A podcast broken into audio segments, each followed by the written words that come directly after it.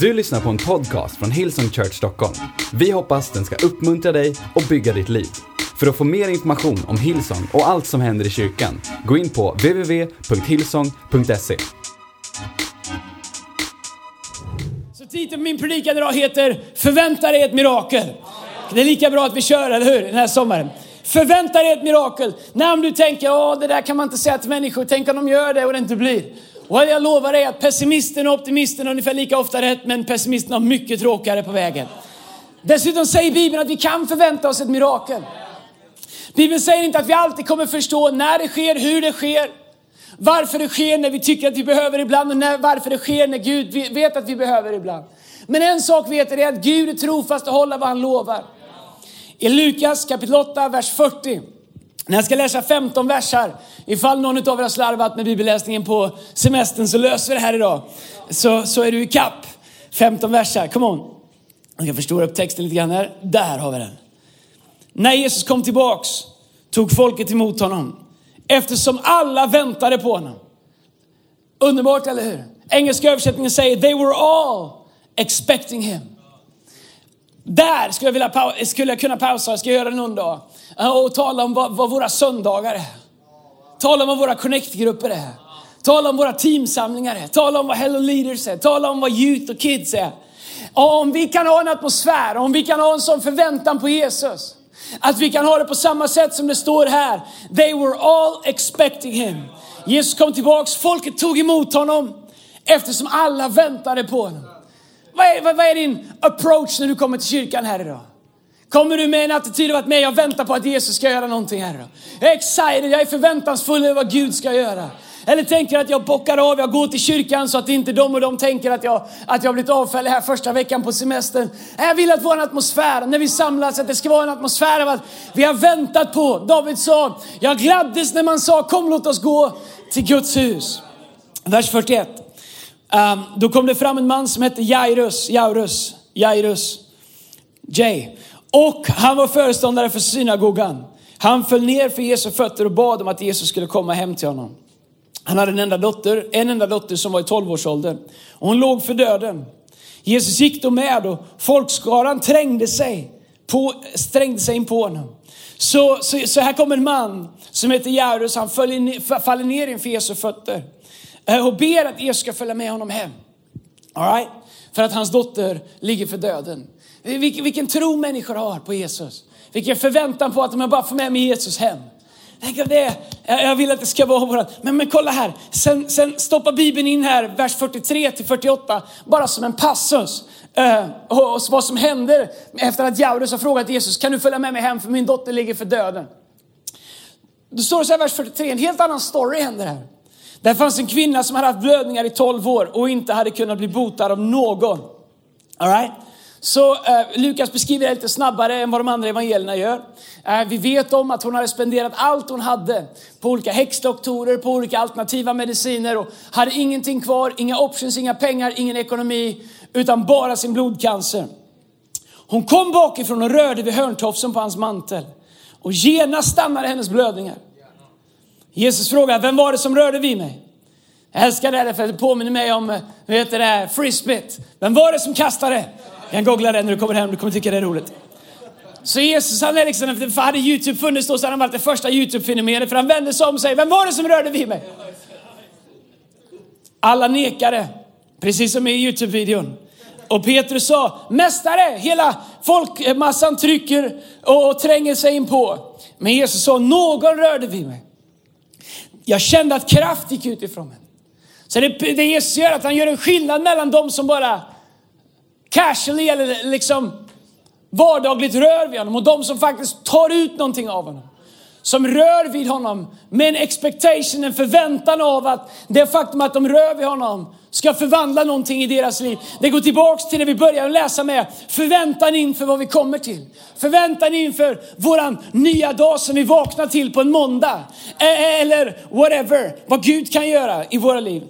Eh, eh, Men jag sa, jag kände kraftigt ut för mig. När kvinnan insåg att hon var upptäckt kom hon darrande fram och föll ner för honom. Hon förklarade allt inför, inför allt folket varför hon hade rört vid honom och hur hon genast hade blivit botad. Jesus sa till henne, min dotter din tro har frälst dig, gå i frid. Sen helt plötsligt är vi tillbaks till Jairus-storyn här. Medan han ännu talade kom, några från syna, syna, kom någon från synagogsföreståndarens hus och sa, din dotter är död. Så de säger till Jairus som har kommit och bett Jesus följa med honom hem. De säger, nu är din dotter död, it's too late. Besvära inte mästaren längre. Jesus hörde det och sa till honom, var inte rädd. Tro endast så får hon liv igen. När han kom fram till huset lät han ingen följa med in utom Petrus, Johannes och Jakob och flickans far och mor. Alla grät och höll dödsklagan över henne. Men Jesus sa, gråt inte, hon är inte död, hon sover. Då hånskrattade de åt honom, för de visste att hon var död. Vilka följde med in? Petrus, Jakob, Johannes och några anhöriga. Så när de kommer in där, med han som precis har helat någon ifrån blodcancer, med honom som de har sett göra alla möjliga mirakler, så säger Jesus, han är inte död. Hon är inte död, hon sover bara. Då hånskrattar de åt honom. Nej, jag kan ibland, bli inte rädda nu, jag tänker inte på någon speciell.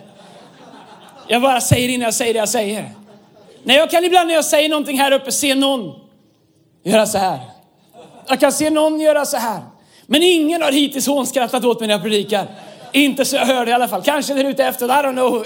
Kanske hemma, kanske vid lunchen. Men, men, men Jesus han har liksom tre lärjungar. Det är hans staff, hans crew. Det är som att jag har Lina, Tobbe, Masse, Simon och några här. Och jag försöker predika, de sitter och hånskrattar åt mig. Gissa om vi hade fått problem med facket. Så Jesus hade det inte alltid helt enkelt, det kan man säga. Men han säger, uh, han säger hon är inte död, hon sover. Fast synagogföreståndaren har sagt att hon är död, så säger Jesus, hon är inte död, hon sover. Då kan man ju tycka att hur kan Jesus säga så? Hur känns det för en människa som har förlorat sin dotter att säga att hon inte är död? Ska han inte hjälpa honom genom sorgeprocessen istället?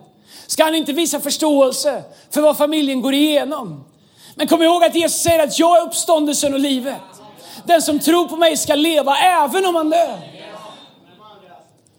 Så Jesus han rör sig på våra liksom, plan, men han rör sig samtidigt på ett helt annat plan som är lika verkligt för honom. Och, det, de, och, och, och, men han tog flickans hand och han ropade flicka, stå upp och hennes livsande återvände och hon, tog sig, och hon reste sig genast och han sa till dem att ge henne någonting att äta. Så Jesus han bryr sig inte om att de hånskrattar. Man kan läsa om det på andra ställen där han skickar ut dem ur rummet. Han sa ut ur rummet, ut, bort härifrån. Försvinn, ni får inte vara här. Läser man att han vill inte ha det där när han ska göra sitt mirakel. Men när vi läser den här texten så slås jag av att det finns människor som förväntar sig någonting av Jesus. Och så finns det de som är så nära Jesus och har sett allting. Som har förlorat sin förväntan på vad Jesus kan göra som har liksom abdikerat från det här planet som Jesus har access till. Av mirakler, av att det inte är slut fast det är slut. Om att fast dörren är stängd så är den inte stängd. Som har varit där så länge så att de har blivit så vana att de har tappat bort det övernaturliga perspektivet. Men människor som hungrar efter att höra varje ord som kommer ur hans mun. De, de, de längtar efter att Jesus ska komma. De väntar på, det Bibeln säger, they were expecting him. De väntade på honom. Och, och det fanns en förväntan hos folket. Och oavsett vad vi förväntar oss så är risken stor att vi får vad vi förväntar oss. Det, när, när, vi, jag såg en grej när vi gjorde This is Christmas. Uh, Uh, en av våra koreografer, Thomas, eller våra, han är, eh, eh, uh, well, vi kallar honom vår nu. Han hjälper oss med en del med koreografin. Är jätteduktig, en av de bästa i Sverige. Gör massa åt alla shower du ser på TV och Melodifestivaler och allt möjligt. Och, um, um, de, han med sitt crew gjorde en grej som spred sig till hela, hela produktionen. Innan föreställningen och innan genrepen så samlades de och så först, första gången jag hörde det så tänkte jag bara, vad är det här för otro? Jag var på väg att gå in och bryta upp den där liksom harren direkt. Som tur var så gjorde jag inte det, eh, vilket, utan jag väntade till de var klara, hade pratat klart, för det löste sig på sista meningen. All right? De sa, det kommer aldrig att gå, det kommer aldrig Det var bara allt jag hörde. Jag bara, nej nu. Människor har jättehårt för the house för det här och så kommer ni in och säger det kommer aldrig att gå. Det sitter 8000 människor här ute som tror att det här blir bra. Han bara höra första meningen, det kommer aldrig att gå. Hela proppskåpet gick på mig. Båda propparna. Men de sa det kommer aldrig att gå, det kommer aldrig att gå. Det kommer aldrig att gå, men vi gör det ändå, sa de sen. Jag bara, okej. Okay. Jag säger, det kan jag köpa. Kommer aldrig att gå, det kommer aldrig att gå, det kommer aldrig att gå, men vi gör det ändå. Jag bara, du har ju mer tro än vad jag har. Kanske jag ska dansa och du predika, men det hade varit en, det hade inte varit som man säger en win-win. Men grejen är att så mycket av våra liv har att göra med vad vi förväntar oss. Har att göra med vad vi tror är möjligt fast det inte är möjligt. Har att göra med vad vi tror och vem vi säger att Gud är. Vem vi låter Gud vara i våra liv. Vem vi låter Gud, vad vi låter Gud få definiera i våra omständigheter. Att leva ett logiskt liv. Jag vet hur hyllat det är i våran upplysta, superutbildade tid. Det är ju så vansinnigt bra att vara logisk och utbildad. Men låt mig ställa dig en enda fråga. Vart var våran logik när världen skapades? Vart var våran logik när allt blev till som slår ut på våren? Vilken av våran logik har kunnat uppfinnas så att barn föds? Ingen av våran logik har gjort att fingrar växer ut och, och, och saker formas. När man ser naturen, man ser allt som finns. Det, vi kan inte ens förklara det. Jo, det small förstår du. Jaha. Och det där har du gått i skola för? Ja, det small. Bra. Beta av de där lånen fort. Kanske det small. De säger att det var Big Bang. Jag tror också det var Big Bang, men vet du vad jag tror? Gud sa var det ljus? bang så blev det ljust. Come on somebody, han har också fyrverkerier.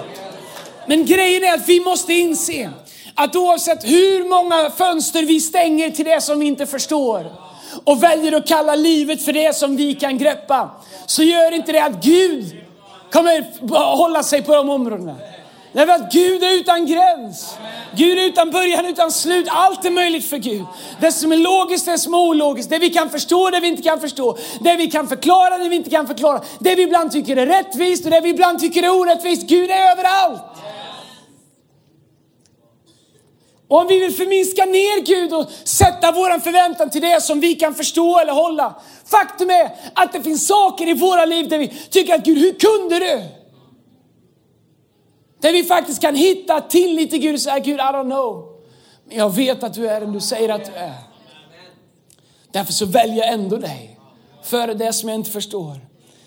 Men det fanns en förväntan hos folket. Positiv förväntan leder oss till tro. Tro öppnar dörren till det mirakulösa. Jag pratar inte om liksom något hype, jag pratar inte om att vi ska pumpa upp oss. Jag pratar om att vi kan sätta vår förväntan till Jesus. Det, det behöver inte, vi behöver inte ha en omständighet, någon logik som rimmar med det. Vi kan sätta vår förväntan till han som är större än allt vad vi förstår. Det är den förväntan som vi försöker skapa inför varje söndag. Därför att jag vet att om du kommer in i ett rum där det finns förväntan, så är chansen större att någonting fångar dig, att Gud kan göra någonting i ditt liv. Om, du, om jag skulle skicka ut sociala medier, vilket jag gjorde, och sa att jag aldrig gillat kyrkan på söndagar eller på sommaren. Så hjälper det inte någon. Kom inte. Jag har ändå aldrig gillat Hillsong på sommaren. Vi kör utan lovsång då. blir ingen predikan, får inget fika. Hälften av er skulle inte komma men sa att det blir några fika. Just kidding, kolla inte på dem. Uh,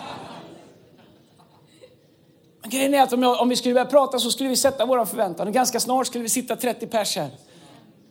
De som hade mest dåligt samvete av att inte gå till kyrkan skulle fortsatt, fortsatt komma.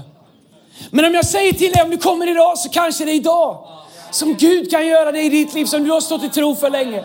Idag kan vara dagen när, när Gud öppnar fängelsedörrarna i ditt liv. När Gud ger den där tanken, den där idén som kommer hjälpa dig att starta det där företaget. Som kan göra att vi kan skapa arbetstillfällen för en hel generation. Eller du kanske har den där, idag så kan Gud göra något i, i äkta makas hjärtan som gör att någonting vänds som inte har vänt. I don't know, jag vet inte vad du behöver. Men ju mer jag pratar om det, ju mer tro kommer du få.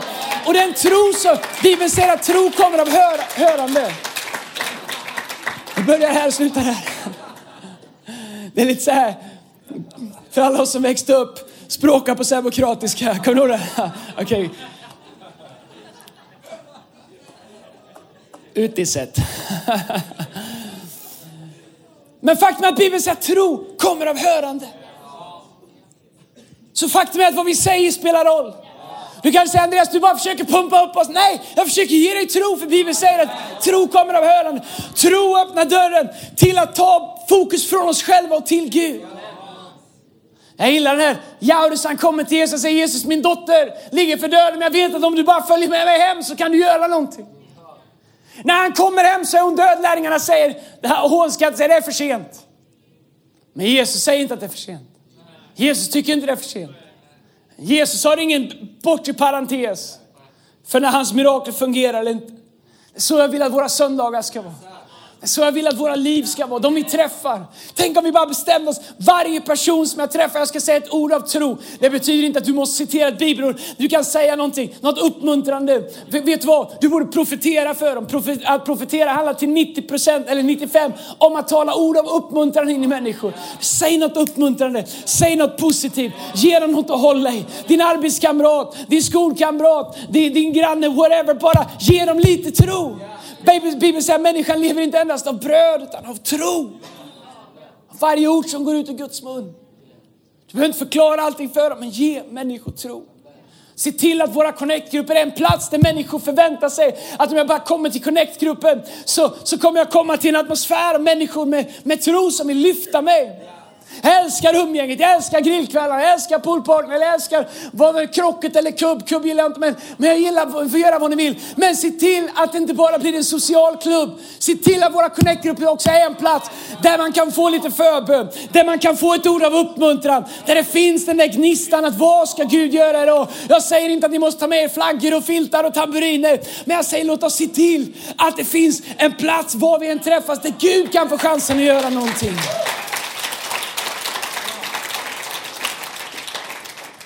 Så Je Jesus, äh, vad klockan går. Så Jesus han, han hör Jaurus komma och säga, kan du följa med mig hem? Så Jesus börjar följa med. Eller han, han liksom gör sig i ordning. Det det som händer här ja. Jag har läst det massa gånger, predikat om den här kvinnan upp och ner, fram och tillbaka så många gånger. Det är en av mina favoritställen, det och Johannes 5 och några andra ställen. Men det jag inser när jag läser den här texten är att den här kvinnan, hon liksom bara snodde till sig ett mirakel medan Jesus höll på med ett annat. Så Jesus han har liksom hört Jaurus där och han har han liksom, yes Jaurus det fixar vi, det, det löser vi, jag kommer till det här, jag ska bara prata klart här. Så, så, så när Jesus säger ja så är det som att det finns mirakel i luften. Jag vet inte om den där kvinnan har stått och väntat på sitt opportunity.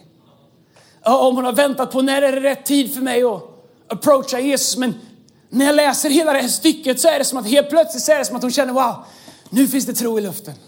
Nu, nu är det någonting här inne därför att nu, nu är Jesus på gång, nu ska han hem. Han ska följa med Jaurus och hans dotter är sjuk och Jesus är in the healing mode. Och kanske är det så att hennes tro växt när hon är i en atmosfär och börjar prata om att, om att Jesus ska hjälpa Jaurus. Hon tänker, ska hon hjälpa Jaurus? Så kanske är det så att det är atmosfären där och då som faktiskt får kvinnan att ta chansen. Jag har alltid tänkt att hon liksom, det var hennes stapp, sista stapplande steg som hon tog. Hon hävde sig fram och rörde Jesus och så, så var det säkert också. Men när jag läser det här så inser jag att hon tar chansen mitt emellan att Jesus hör om Jaurus dotter och att Jesus går hem till Jaurus dotter. Det är som att det finns en atmosfär runt omkring honom av tro och hon tänker, det är någonting här inne som kanske kan hjälpa mig också. Det är någonting här i atmosfären runt omkring Jesus. Det är någonting med den här förväntan som vi läste om. Folk verkar tro att något kan ske här. Folk verkar liksom ha en förväntan på att Gud, Guds ord och hans son kan göra någonting här. Så det väcker någonting i henne. Hennes tro börjar liksom röras upp. Stir up heter det på engelska. Vill du ha rör upp eller vill du ha stir up, come on, stir up somebody. Och, och, så kvinnan, hon börjar få sin tro upprörd, så som Paulus säger till Timoteus när han börjar bli lite moloken. Han blir lite hängig, han har massa kristna som gnäller på honom, massa människor som krånglar. Det hade varit superenkelt för honom att vara pastor om det inte hade varit för, för dem. Så, så Paulus går till honom, han säger inte, du måste stå ut med dem, du får leva med dem, du måste skälla på dem. Nej, Paulus säger, stir up your faith. Tro är alltid lösningen. Därför tro riktar alltid vår blick till Jesus. Så det är någonting i kvinnan när hon står där, hon liksom bara rör upp sin tro på insidan. Uh, jag hade kanske tänkt approacha honom imorgon men det känns som att det idag är a miracle day. va hör vad han säger, nu ska han hem till Jaures dotter också. Det är, alla som är här verkar tro att Jesus kan göra det han pratar om. Så kanske är det något som väcks på insidan av honom och tänker, jag, jag, jag hade tänkt att approacha honom på torsdag men, men, men idag på måndag så, så känns det som att kanske idag. Därför att det är någonting i atmosfären. Men när vi träffas Göteborg, come on, Jönköping, Örebro, city, norra. När vi träffas så måste det kunna komma människor in hit som kvinna med blödarsjuka säger, det är någonting här inne. Kanske kan jag få mitt mirakel idag. Kanske kan Gud göra det för mig idag. När vi kommer in hit så har vi alla en uppgift säger Bibeln. Var och en av oss måste, eller måste men, ha möjligheten att göra någonting. Vi kan aktivera våran tro. När vi lovsjunger så gör vi det för att skapa en atmosfär av tro. Atmosfär av förväntan. Rikta människors blickar mot Jesus. Ingen av oss som tror på Gud är inaktiv eller passiv. Får man inte komma till kyrkan och vila? Jo! Men det är inte antingen eller. Bibeln kallar det för trons vila. Du behöver inte prestera någonting, det är inte det jag säger. Ingenting. Det är inte vad du ska göra. Det är vad du ska ge Gud chansen att göra i ditt liv och i andra människors liv. Utmaningen för oss är att vi kommer in hit med våra blickar fokuserade på oss, på våran vardag, på våra utmaningar. Faktum är att det vi ser är det vi tror. Men när vi börjar lovsjunga, när teamet leder oss i lovsång som de har gjort så bra här i norra och Göteborg och Jönköping och i Örebro och city, så hjälper oss att lyfta våran blick. Och när Andreas och Evemyr och Miranda och de andra som leder här idag, eh, när de säger kom on, ska vi lyfta våra händer? Så någonting görs fortfarande i mig så här för en split sekund. Va? Jag lyfter dem när jag vill. Det är mitt defaultläge. Om du säger till mig att göra någonting så gör jag tvärtom. Jag jobbar på det. Jag är 30, vad är jag? 40, 43. 43 år. Och jag går fortfarande på det varje gång. Min fru lurar mig med tvärtom-grejen. Jag kommer inte på det förrän jag börjat göra det. Jag är lite rebell kvar. Och du känner det också. Om jag säger att man ska stå upp och lyfta våra händer. något. Jag ska lyfta mina händer, ska jag ha klart för dig. Jag lyfter mina händer när jag känner för dem. Oh, fine, I don't care. Jag behöver inte om dina händer. Allt jag vill är att du ska se vad Gud kan göra i ditt liv. Allt vi vill är att vi ska lyfta våra perspektiv. Allt vi vill är att bygga en atmosfär där kvinnor eller män som behöver ett mirakel tänker att kanske är det här inne. Kanske är det det här mötet. Kanske är det idag. Kanske måste jag inte vänta längre. Kanske kan Gud göra det nu. För det är det som sker med den här kvinnan. Ett mirakel som sker i förbifarten. Ett av de mest uppmärksammade mirakel som sker. Du har en enorm påverkan på atmosfären och på förväntan. Jesus sa när han kom till Nasaret, sin egen by, han kunde inte göra mirakel för de, de, de, de såg ner på honom. Tänkte, vem är han? Snickarsonen. Låt oss leva liv med tro. Okay? Jag har några punkter kvar, jag ska ta dem lite fort här. Det andra som jag ser här inne i den här texten, det är att tro lämnar inte utrymme för någonting annat. Kan man inte tro och tvivla? Jo, kan man. Men, men, men, när du väl bestämmer dig att tro så handlar det inte om att du inte tänker en tanke av tvivel. Eller att du inte blir rädd ibland. Eller att du inte undrar hur det ska ske. Men tro i sin renaste form är att överlämna det till Gud. Det är att lämna det till Gud. När vi brottas med det och ibland så tar vi tillbaks det. Men tro handlar om att överlämna det till Gud och säga Gud du kan göra det. Jag vet inte hur, jag vet inte, men Gud du kan göra det och jag vet att du är den du säger att du är. Men kolla här, Jesus han säger så här, var inte rädd. Tro endast så får de liv igen. Så han säger att rädsla är motsatsen till tro. Så tro handlar om att välja att Gud kan göra det före fruktan. Nej, i mitt huvud när jag väljer att tro så samtidigt så spelar det upp 76 saker om varför det inte borde ske, vad som står i vägen, vad som händer om det inte sker, allt som finns att undvika, allt som finns för Faktum är att till och med när jag predikar tro så försöker min hjärna tala om för mig att ge dem lite, värdera det här lite grann så ingen blir, så ingen tänker liksom att, liksom, säg inte att, att de bara ska tro, men det är ju det Jesus säger att vi, vi ska bara tro. Här är grejen, jag är inte på en plats där jag bara tror än, Men jag, mitt mål är att leva ett liv där jag bara tror. Därför att Jesus säger det. Men jag slits också mellan köttet, mellan tro och otro. Men här är grejen, om vi, om vi anpassar Guds ord till att passa in så att det blir enklare för oss att hantera. Så eliminerar vi kraften i vad han säger. Han säger till dem, tro endast så får de liv igen. Så här är vad han säger. Omgivningen har en roll att spela i vilka mirakler han gör. Så jag inser att när vi kommer hit idag så kan du och jag bestämma oss för att I'm a miracle maker. Jag är en del av någons mirakel idag. Jag vet kanske inte vilka de är, jag vet inte vart de sitter. Kanske är de här, kanske är de nere på Kids eller på Heroes eller någon annanstans. Men vi kan bestämma oss varje söndag. Hej! Jag kommer till kyrkan, 'cause I'm a miracle maker. Tro endast så får de liv igen. Så Gud han säger till oss, hej, var en del av miraklet. Så låt oss bestämma oss när vi kommer till, till gudstjänsten, när vi kommer till samlingen. Hej, jag kommer inte bara för att lyssna. Jag kommer inte bara för att uppfylla en religiös plikt. Om Jesus kommer på förmiddagen så är det bättre odds att följa med om jag sitter i kyrkan. Det är inte därför vi är här. Vi är här för att jag känner någon behöver ett mirakel idag. And I am a miracle maker. För om jag tror så kan hon få liv. Om jag tror så kan han få liv. Jag vet inte vad du behöver, men jag är här för att tro för dig idag. Jag vet inte vad du har bett Gud om, men vi är här för dig idag. Vi är här för varann. Göteborg Göteborg, Jönköping, Örebro, City, Norra. Så är all... Vi är här för varann. Vi är här för varann. In good times and bad times. Jag älskar att Jesus involverar oss i sina mirakler. Det hade varit så enkelt för honom att bara göra dem, men han vill att vi ska vara delaktiga i dem. Han skickar ut alla ur rummet, utom Petrus, Jakob, Johannes. Föräldrarna. Han skickar ut dem som står där och hånar, de som tror att det inte kommer kunna ske. Du vet, ibland, de sista minuterna jag har kvar är jag, jag vet inte vad jag hinner med. Men du vet, ibland så måste man stanna bussen. Om vårt liv är en buss. Öppna dörren. Han säger, det har varit trevligt att ha dig med på min resa. Men det här är din hållplats. Ibland måste man släppa av lite folk från sin buss.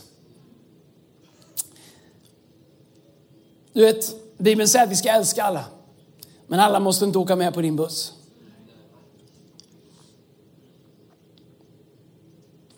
Du måste inte ens ha alla i din connect-grupp. Du hörde vad jag sa. Funkar det inte så funkar det inte, men det finns en connect-grupp för alla. Du måste inte ha alla i ditt liv. Det är ingen rättighet att ta plats i någon annans liv. Lite nu och då så är det så att vi måste stanna vårt liv, stanna våran buss och säga, vet du vad, du sitter på en plats där någon annan behöver sitta. Jag har lyssnat på din otro länge nog nu. Jag har lyssnat på, på, på, på, på din negativitet länge nog nu. I love you, jag vet att vi är på väg till samma himmel, men här är din hållplats, du får vänta på en annan buss. Därför att jag behöver någon som sitter i min buss just nu. Som kan berätta för mig hur stor Gud är. Att Gud inte är färdig med mig än. Att han är trofast. Det är det Jesus gör. Han öppnar ytterdörren och säger ni, va, chas. Eller chas säger han inte. Han säger ut säger han människa, säger han inte. Han säger ut. Det finns inte utrymme för er negativitet här just nu. Han säger inte ni är förtappade, gå evigt förlorade. Han säger bara ni får inte vara i det här rummet just nu. En del av er, ni behöver faktiskt ta ut, släppa ut lite människor från era rum. Kanske inte alla, kanske en del av oss, I don't know. En del av oss, vi kämpar med någon slags här kristen skam och plikt och skuld. Om inte alla får suga sig fast i våra liv. Som blodiglar. Jag säger inte att vi inte ska bära dem som är svaga. Jag säger inte att vi inte ska vandra med dem som sörjer. Ni jag säger att det finns, det finns människor i våra liv som vi ibland behöver. Vi säger Gud, Gud, jag behöver, jag behöver det, jag behöver det, jag behöver det. Gud säger, jag har, jag har dem. Oftast kommer det genom människor. Ibland behöver vi fråga Gud, Gud, sitter det någon på den platsen som du vill att det jag behöver ska kunna sitta på i mitt liv? En del av oss, vi har liksom Molgans, sådana som inte syns. Och mina referenser är gamla här idag, men Molgans låtsasmänniskor. Människor som inte ens finns i ditt liv längre, som du fortfarande låter ha en röst i ditt liv. Någon från skolan, någon gammal lärare, någon förälder, något ex, någon du har dejtat, whatever, I don't know. Någon gammal chef eller någon anställd eller någon som säger saker till dig. Fast den inte finns där längre. Stanna bussen, sparka ut dem. Vänligt men bestämt. Släpp av dem. Säg att jag behöver inte otro längre. Jag behöver inte negativitet. Vet, när du behöver ett mirakel, då behöver du människor runt omkring dig som kan säga, jag kan tro med dig. Jag kan be med dig. Jag kan stå tillsammans med dig. Jag kan vänta med dig. Du behöver inte sådana som somnar i lustgården. Sådana som somnar. Du behöver inte sådana som står och hånskrattar när din dotter ligger för döden och säger, Gud Jesus, jag behöver att du gör någonting här. En del av oss, vi skulle må mycket bättre och släppa ut lite folk. Jag kommer inte höra mig säga det ofta, men idag säger jag det. Jag pratar inte om elakhet, jag pratar inte om elitism, jag pratar inte om whatever. Jag pratar om, har du rätt folk i livet? För när du har rätt folk på bussen så klarar du också av att bära lite andra människor. Men har du inte rätt folk på bussen så orkar du inte bära någonting. Du behöver ha människor på din buss som är committade till ditt, ditt destiny. Som ser i dig det Gud ser i dig. Och som kan peka ut det när du tappar, när du tappar bort dig i dig själv. Människor som tror det bästa om dig även när de ser det sämsta. Människor som är där inte bara för att ta utan även för att ge. Så jag älskar med Jesus att han frågar om han kommer fram till vad vill du att jag ska göra för dig? Så Jaurus, han räddar sin, livet på sin dotter för att han hämtar Jesus. Vems tro var det som gjorde att, Jairus, att dottern blev helad? Var det flickans eller Jairus? Det var Jairus tro. Jag vill ha människor som Jair, Jair, jag vet inte ens om man säger hans namn, Jairus, i mitt liv. Jag vill ha människor som tror för mig. Jag vill vara en Jairus. Jag vill vara en sån i andra människors liv. Som hämtar Jesus när Jesus behövs. Som hämtar hem ett mirakel när de behöver det. Som är committade även när det ser dött ut. Som säger Gud är här, det kommer ordna sig. När det inte ser ut som något kan växa längre. Gud är här, han kan göra någonting. Förstår att det är Gud som gör skillnaden. Han vill att våran kyrka, vill att våra liv, när jag säger våran kyrka så pratar jag alltid om människor. Jag pratar alltid om oss i alla våra olika campusar. Kyrka är inte våran logga, det är inte vårat koncept, det är inte våra låtar. Kyrka är men Jesus och vi människor, hans kropp. Jag vill att vi ska vara Jaurus. När jag gjorde den här predikan och la sista handen vid den i, och det gjorde jag här under lovsången, men igår när jag höll på med den här så sa jag till Gud, Gud, vem kan jag vara Jaurus för idag? Vem kan jag gå och hämta dig till idag? Tänk om det skulle vara vår approach till varje ny dag. Jesus, vem kan jag vara en Jaurus för idag? Vem behöver dig som jag kan ta dig till idag? Världen undrar inte så mycket vad vi tror om allt, vad vi tycker om allt. Världen undrar om Jesus verkligen är på riktigt, om han skulle kunna tänka sig att avbryta sina viktiga saker. Men Jesus han hade aldrig en second thought, han, aldrig, aldrig, han tvekade inte en sekund på att pausa sitt Messias mission för att gå hem till Jaurus dotter. Hon var värdefull, hon var viktig. Bibeln säger att han är likadan idag, han är densamme igår, idag, all evighet. Om, om han tyckte att en person var viktig då, så tycker han att en person är viktig idag. Han tycker att du är viktig. Och Jesus är beredd att pausa allt han gör för att komma in i dina omständigheter, i dina situationer och göra skillnad i ditt liv. Och du och jag, vi kan få vara bärare av den tron, bärare av den atmosfären, bärande av det helandet, bärande av de miraklerna i Jesu namn. Vi är mer än ett koncept, vi är mer än bara en socialt arbetande rörelse. Vi är en mirakelorganisation, vi är en mirakelkropp. När vi går fram så kan vi se döda stå upp och sjuka bli helade, omöjliga saker ta plats och omöjliga situationer kan få nytt liv igen. Därför att vi är hans händer och fötter. Och Jesus sa, nu ska ni göra samma sak som jag gjorde. Church, Jesus är lika mäktig idag som han var då. Han är lika compassion, han är lika, han, hans medlidande med oss är lika stort nu som det var då. Han är densamma. Han bryr sig lika mycket om dig som han brydde om Jaurus dotter. Du kan sätta ditt hopp till honom. Och du kan bli använd av honom. Kom on, ska vi stå upp på alla våra campsar i Jesu namn. Du har lyssnat till en podcast från Hillsong Church Stockholm. Om du vill veta mer om vår kyrka eller om våra söndagsmöten, surfa in på www.hillsong.se.